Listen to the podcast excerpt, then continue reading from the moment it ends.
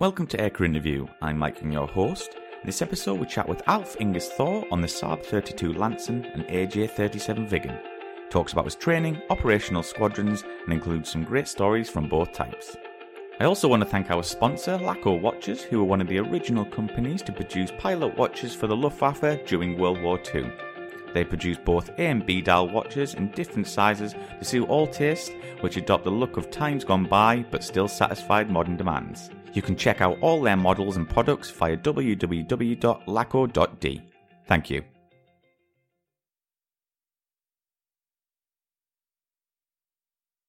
So, Alf, when did you first become interested in aviation? Well, I am born uh, 30k from one of the main fighter wings in Sweden, here in Malmslätt, the place where we are right now.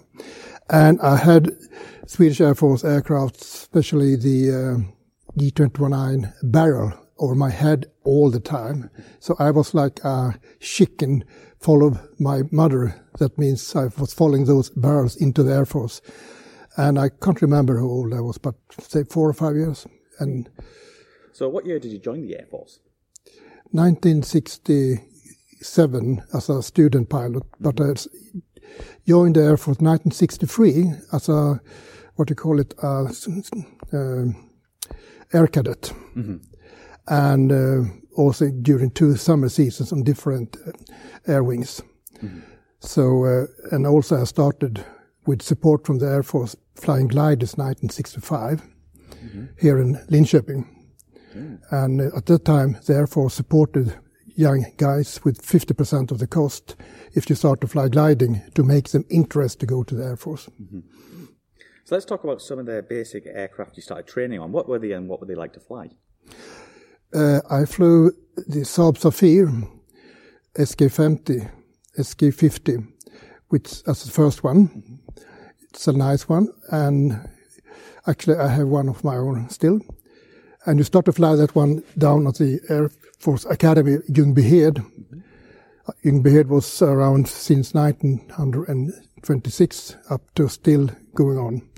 And um, we fly this prop machine for about uh, 40, 50 hours. Then you convert it to SK60 Saab 105. And after one year flight training, you took your uh, exam. Before that, you had to go to, uh, like, put like a, uh, school to, if you don't have a exam from the, let's say, high school, you had to learn more about mathematics and such things. So you went to a special pre-flight school for one and a half to two years.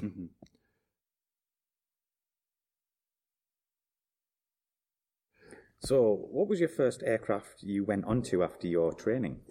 My first aircraft was uh, Saab 32 Lansen at the F-17 wing down in the southern east of Sweden, Ronneby. And from the beginning, I was uh, planned to go to the Dragon, but I wanted to go to the Lansen. And I made an exchange with one of the guys who were told to go to the Lansen, and he wanted to go to the Dragon, and vice versa. So we made an exchange there. So, yeah, let's talk about your first thoughts of the Lansen. What, what did you feel? Uh, if you're coming from Saab 105, which are quite low, it's like sitting with your bottom in the air surface, like, like so to speak. And if you go to Lansen, it's huge, it's high, it's a long nose in front of you, and it's uh, not side by side, it's uh, a tandem, and also an, another generation. Saab 105 is a generation from 60s to 70s, you can say. Lansen is the early 50s. It uh, affects the instruments, the sticks, and everything, how to handle it.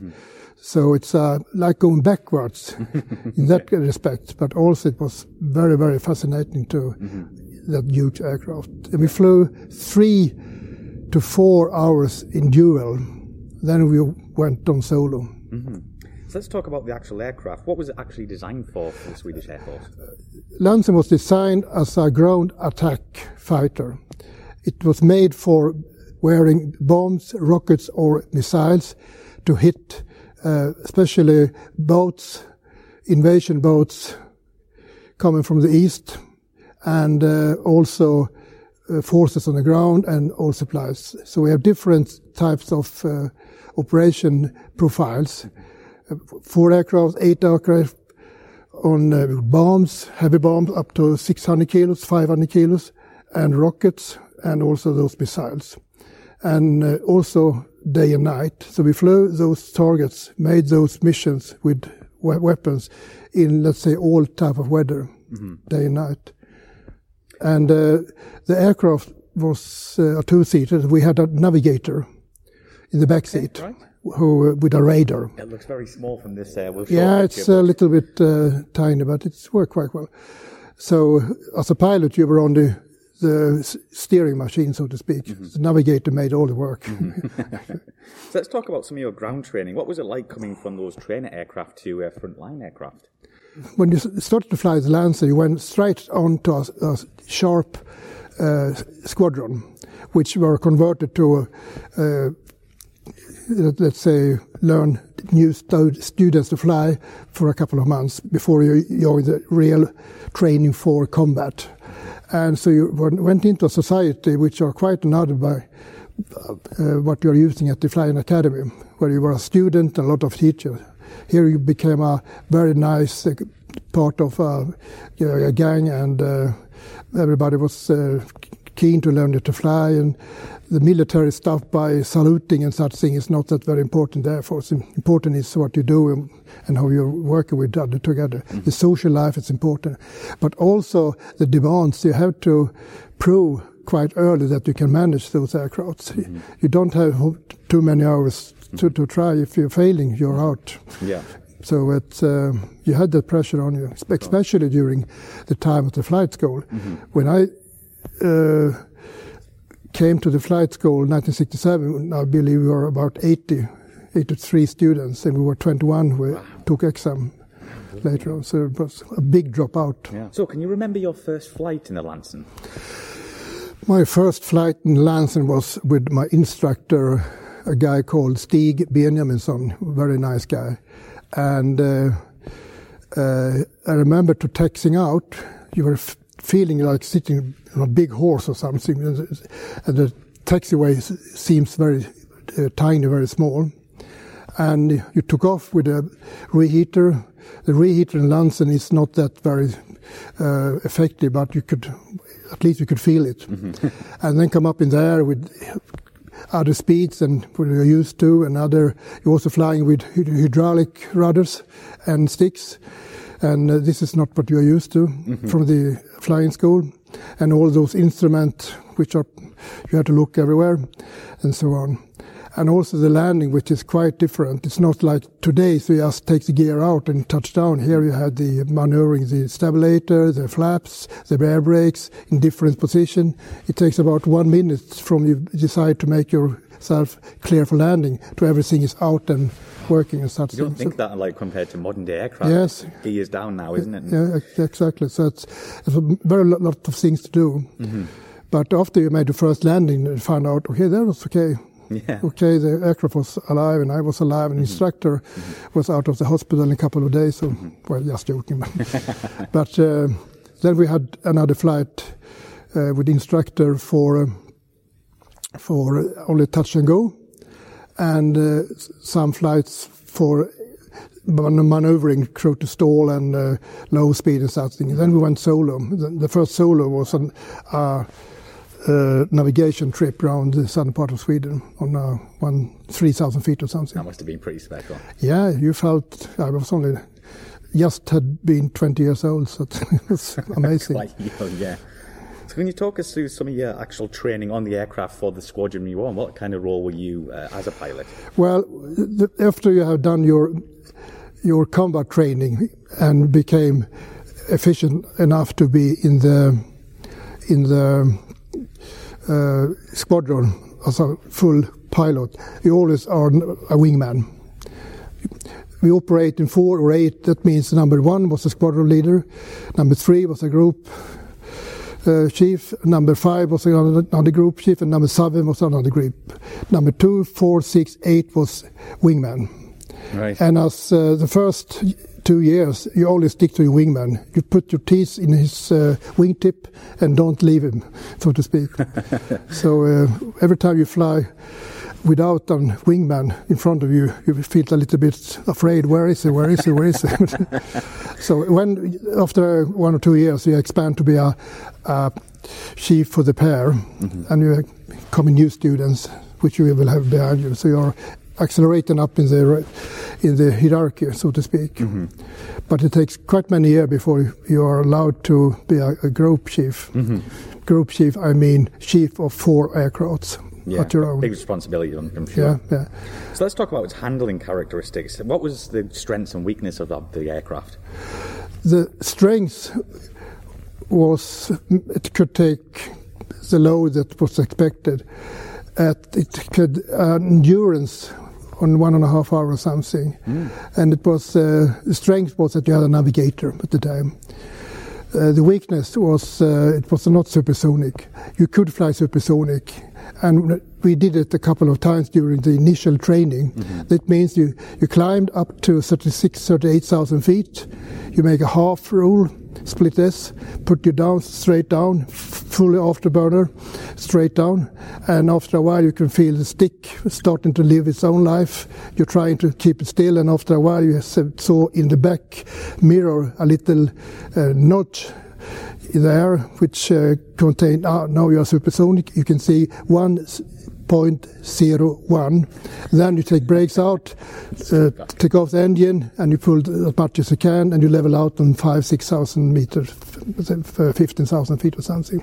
It's strange because you always think an aircraft with an afterburner will be able to go supersonic in a straight line, no, but I think no, this is the first no, aircraft no. I mean, the, if you go to another version of Lansen, which I flew much much later, the fighter version, the fighter version of Lansen had the same engine as the Dragon. Mm and uh, they could go a little bit faster, even if the engine was much stronger. Mm-hmm. But it's not the engine; it's the aerodynamic mm-hmm. which puts a limit for it. So every time you come above 0.92, it started to put the nose down, mm. and it was a little bit riding a horse that wants to go back to the stable all the time. So as soon as it got down to 0 mm-hmm. below 0.92, it was quite easy to fly. But mm-hmm. but the, with the attack Lansen, you never very seldom exceeded 1,000 k's per hour. That means 0.9. Normally with load, we had a speed of 0.78, 0.8 with reheater. And what kind of weapons would it carry at this point when you were flying it? We had bombs f- from 120 kilograms up to 500 and 600 and 250 kilograms. We have rockets, different uh, uh, powered with different type of things. Uh, from 13.5 uh, centimeters up to 18 centimeters. We have guns, four guns, 20 millimeters, and we have uh, Robot 04, a Swedish-built sea robot, which were launched about 30 km away in low level. Then it flows itself to the target. It was a very, very strong one. And that one uh, specific Robot 04 was also developed for the Viggen later on mm-hmm. in a new version. So, would you say it was a capable aircraft at this time to do its role yeah, intended? It, it did its work. It did its work. Yeah. Yeah. And let's talk a bit about the cockpit. Was it cramped in there? Because from looking, as we said, it looks pretty tight in there. Was it? Well, it's a quite uh, roomy. It's uh, you can have flowers and water them on the side. It's very big, like this, but uh, it's it's not very very it's not narrow, so to speak. Mm-hmm. If you go to a dragon, it's much more narrow. Oh yes. In the back seat, a little bit more yeah. uh, narrow, but otherwise you're quite comfortable in it. Mm-hmm. Yeah. And you have two two ejection seats, yeah. of course. Oh, you needed them probably, yes. Yeah, I used it once. yes, we're going to get onto that. So, but uh, you also did some display work. Um, can you tell us about this? About my display flying? Yeah, this. Well, I started to fly displays 1981 with prop machines and also little, little, little bit with the, uh, the Viggen. But mostly with Lansen was from night, from 2001, and that was a fighter version. And the fighter version was at that time out of service. It's only operated as a uh, vintage aircraft. Okay. So I flew. Uh, from 2001 to 2013, uh, about uh, eight to ten shows per year. And as I said before, it's a quite different between the attack Lansen and the fighter Lansen because engine is so much powered. Yeah. It's very nice aircraft to fly. It's easy to fly, and it's. Um, everybody say every aircraft is a pilot's aircraft, and well, it's, easy to fly, even if it has its disadvantage in some kind. So display flying has been part of my life in the Air Force in 1981 up to I. Up to 2013 as a military pilot. So we're gonna. I was gonna ask you a memorable story, but so we're gonna talk about your ejection. Let's Yeah. talk about that story, and can you share it with our viewers? Well, um, it was a Monday. We should go out with four uh, Lansen on a mission from Ronneby out in the Baltic Sea, about a couple of minutes, 30 minutes or something, then back in for flying some uh, rockets on our target. After takeoff, in uh, let's say about five, six minutes, we were on low level, about uh, 100 feet or something. I just felt that my engine stopped, and I was hanging in my in my straps, and my pulse went from 80, 90 up to 290. I don't know. uh, my first reaction was to climb to gain height because you need height if you have to, um, a jet from this aircraft. And I started to make some proceeding to uh, uh, relight the engine, which failed. And when I come on top of my uh, track, which was about 700 meters, the speed was down to 400 kilometer per hour, which is it's initially been 600 kilometers per hour, and 400 k's is uh, recommended speed to eject, and nothing happened with the engine. And now I started to descend down to the sea again. I decided to okay, that's it. So I I decided to eject, and I told that on the radio and one of the guys was just hundred meters to the right of me. When I decided to um, eject, I took my left hand to the handle for ejecting the canopy, which you had to do in this aircraft. And uh, I turned the handle down, and nothing happened. I was staring down at my hand when I was looking at the little uh, uh, lamp, which are used for lighting up your map during night and this one is situated very close. So I dropped that lamp, took the right handle, ejected the canopy, and then I ejected out of the aircraft. And a big bang, and I saw myself, my feet up in the against the blue, and a lot of paper around me, which came from my my uh, knee blocks, and uh, then uh, some kind of uh, a little shock. I was hanging the aircraft in the parachute, and I saw my aircraft nice and gently diving into the sea. And then I landed in the sea, and I was picked up after about um, 30 minutes by helicopter. Make sure you head over to www.laco.d to check out all their watch models and products, and also read up about the history of their awesome original pilot watch. Thank you.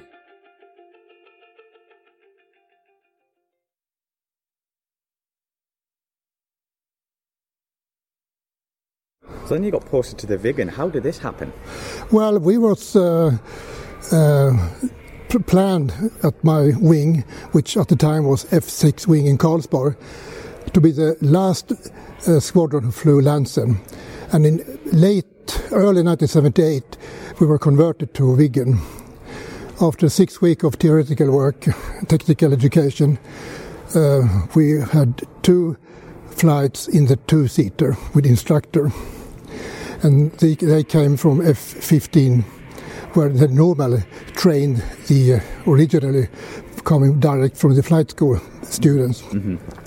But they seemed us so experienced, so we got t- two sorties, two uh, a little bit more than one hour in the beginning. Then they went home with two-seater, and then we had eight one-seaters out on the grid. Okay, guys, let's see what we can do. Then we started to fly. Of course, we had instructors uh, together Yeah. for the first six months. And the big difference, that was the speed and the acceleration. I mean, after takeoff, if you go with full afterburner, three steps afterburner, from that you release the brakes until uh, passing 33,000 feet. It's about one minute 30 seconds, one minute 40 seconds. Wow. It's the same as uh, if you're going in a Boeing 737. Yeah. When you take in the landing gear with a Boeing 37, Mm-hmm. you are on, on 33,000 feet. And also the acceleration, it's enormous. Mm-hmm. I spent almost 2,000 hours in the Viggen, Mm-hmm. and uh, I could never get used to the fantastic acceleration. Mm-hmm. It was so amazing. So how did the aircraft handle? Uh, from the beginning, it was a little bit difficult because of the delta wing. Every time you turned, it sounds like you were having a stall warning, and it because it's a little bit shaking. And uh, also the stick, which your steering stick, it's it's a handbrake. Every time you turn and you take load, it's uh, the speed disappears. So you have to have a lot of reheat, a lot of uh, afterburner on to uh, keep the speed when you're turning a lot.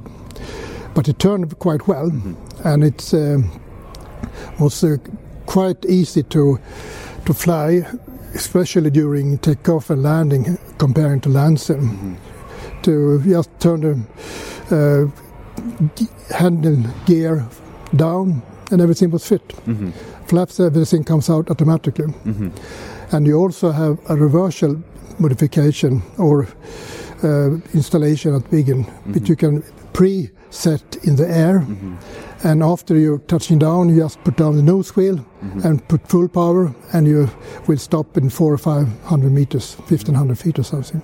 So did you ever do one of them? You know, you see them landing on the motorways or the, Yeah, yeah. yeah. What, what was that like? Uh, it's what like I wouldn't say it to compare it to landing on a air carrier because that was a little bit to exaggerate. But uh, for the first time when you're landing on that strip, 800 meters with forest on both sides, it feels very very tiny. And you're coming down with 260 280 k's, let's say 130 or 40 knots, and touching down and down wheel nose wheel down and full power and you're shaking and everything and trying to be steady. It's a bit amazing. Then you get used to it but we didn't make so many uh, landing out in the forest. I think i'd done at the most 50 or something. And uh, I, I also was one of the pilots who were uh, in the test for can we do this in dark? And uh, myself and two other guys we were down in Småland on a strip like this and tried first in dawn and then in uh, dark and but we couldn't uh, we, we made it but it was too difficult and the problem wasn't to touch down the problem was when you put down the nose wheel the nose digs down and you only see a spot of light a couple of few meters in front of you but you lost all of feeling what we were doing away Yeah. so one of the guys, he was uh, uh, sliding from left to right a couple of times, and then he just decided, okay, we skip it during night. Mm, right. Yeah. So So what was it like getting used to the uh, reverse thrust? I mean, coming from Lansen. It was very nice because he was never afraid of uh, icy runways or something. And also, if you took the wrong way on a taxiway, you can uh, back forward, backwards and something. But normally, it uh, was used uh, not every day. It was used for training. It was used for short runways, and also when you don't use to hit the brake, just put, out the uh, handle for reversing. You just close the gaps and. Instead of using normal brakes, so it's um, And what models did you fly over? I flew the, the Attack AGA, the SH, and the SF. I did not, never fly the fighter version. And did you ever conduct any DACT? Of course, I mean, the, the name AJ stands for Attack and Jagd, uh, Attack and Fight. So. Uh, Our role as a fighter pilot was to defend ourselves, uh, but also help to uh, go for uh, other bombers from um, um, in a war situation, and but not uh, f- uh, uh, fighter to fighter. But we also trained that a lot. So we were, uh, let, let's say, we were uh, second-hand fighter pilots from uh, being no, nothing of that part. But you couldn't compare us to the, the guys who flew the, the fighters. Mm-hmm. But we were qu- quite good at, at it sometimes, I think. and we trained it quite a lot. So we did that. So yeah, did you any, ever work on any like large exercises with other nations? The big, we had uh, at that time during the 80s and 90s a big exercise called Focus every year, and then we had also the Air Force uh, exercise every year. So we had two or three every year. That we were from our originally wings. We flew out aircraft to other uh, other airfields t- around around Sweden with uh, four aircraft on each uh, airfield, and uh, they were got quite long taxiway. You could taxi for miles to hide your aircrafts. We spread them out, so to speak. And then we, when we started, we had to join everybody together in some certain points to be a big group before we made our attack or mm-hmm. our s- our mission. Mm-hmm. Then back to maybe not the, maybe the same base. Mm-hmm. Maybe went down for a quick re, re, refill of fuel with the engine running. And then we went back to our regional base. Mm-hmm. And sometimes you can start from one base, land on another, start from that one, land on another, and then third time you are back to the original mm-hmm. base, depending on what the purpose was. Mm-hmm. And one thing which is very common with Swedish aircrafts is that they are very easy to turn around. Yeah. From you come down with a Viggen until it's fully loaded, fully equipped with fuel and everything, it's less than 10, 15 minutes Wow. made by conscripts. If you take NATO, the Americans, it takes them hours. I think uh, yeah, the Swedes are definitely good at that. Yeah. But on the other hand, the Americans, they just put another, another aircraft instead. Yeah, exactly. So what kind of weapons would you carry? we had uh, uh, originally rockets, 13.5. We have uh, bombs, 120 kilograms, and uh, missiles, Robot 04, Robot 17, which are sea uh, missiles and uh, made for sea work. And we had uh, a Swedish uh, robot called uh, Robot 05. And that missile, you launch it and you steer it with a little handle until you until, until hit, then you had to turn away. And then, then we also had Maverick. Ah, yes. On, uh, we became the Maverick uh, after a couple of years. So do you have any memorable Uh, stories? uh, for Sidewinder, we had also. Sidewinder, Yeah, yes, yeah. yes. So do you have any memorable stories from flying the, uh, the Viggen? Uh, I, I can tell you one one story which is a little bit uh, shame to say, but uh, it's also a little bit interesting maybe. It's many years ago. We had had an exercise up in the north. We've been flying for the whole day and been flying two or three missions during night. It was very good weather, and we landed about four o'clock in the morning. And uh, we were told to go to bed and have some uh, rest, but they decided to cut the exercise. So everybody go home to home base, and they asked, "Can you fly? You, you guys, can you fly your aircraft back home? It's only 30 minutes, eight, 750 k's or something, down to F6 Karlsborg." And we said, "Okay, we can do that."